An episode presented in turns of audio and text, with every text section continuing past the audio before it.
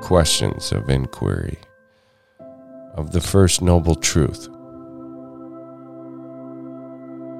Begin by making a list of behaviors and actions associated with your addictions that you consider harmful without exaggerating or minimizing.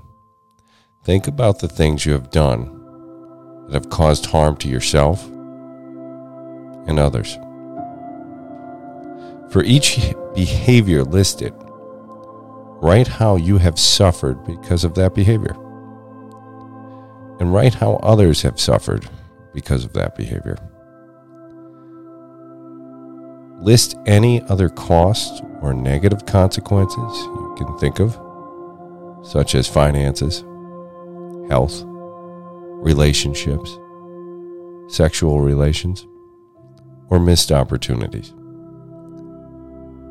Do you notice any patterns? What are they?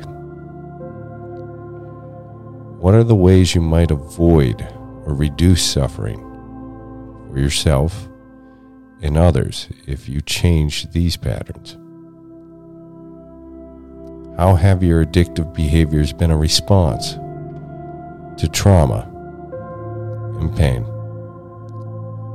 What are some of the ways you can respond to trauma and pain that nurture healing rather than avoiding?